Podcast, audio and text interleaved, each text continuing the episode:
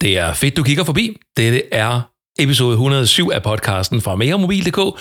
Mit navn er John G., og i den her episode, der vil jeg gerne tale om iPhone SE, den nye version, der kom her i 2022. Det her det er en kort anmeldelse efter konceptet.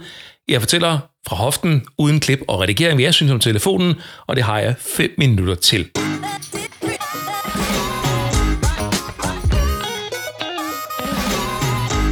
De 5 minutter starter fra nu af.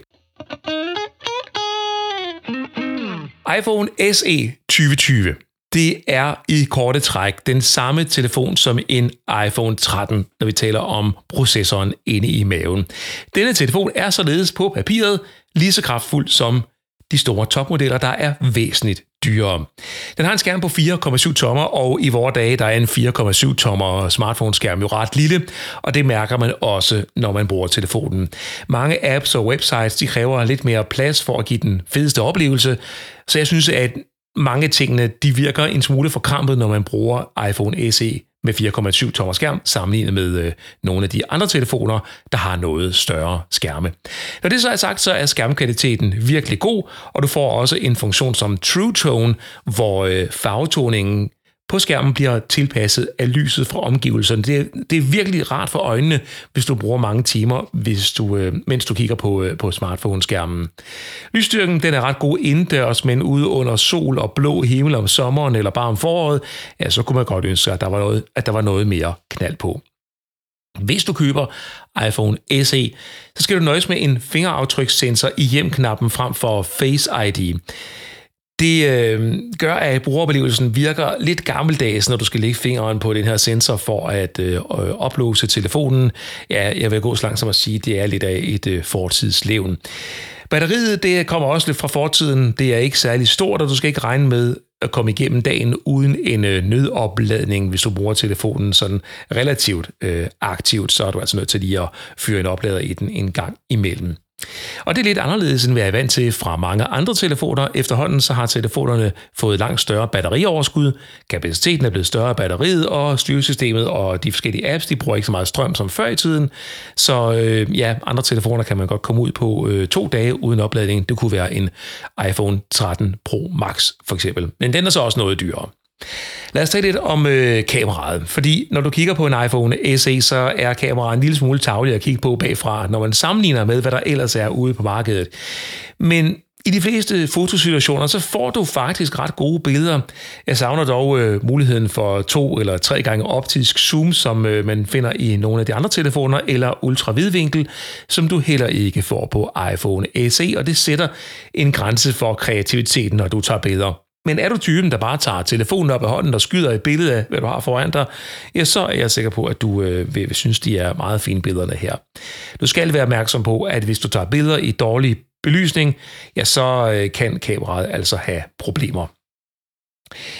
Og er iPhone SE 2020, 2022 undskyld, så relevant, når det øh, handler om at øh, indfange nogle løsgående Android eller utilfredse Android-brugere, eller iPhone-købere, som gerne vil have sig en budgetmobil, eller en mobil, der ikke fylder ret meget i hånden eller i lommen?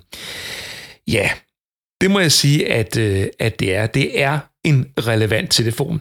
Apple de har forøget prisen med et par hundrede kroner, og det er ikke noget, jeg synes om, men øh, det er jo fordi, jeg ikke synes, man, man behøver at gøre tingene dyrere, bare fordi, at de, øh, de, de skal øh, blive dyrere.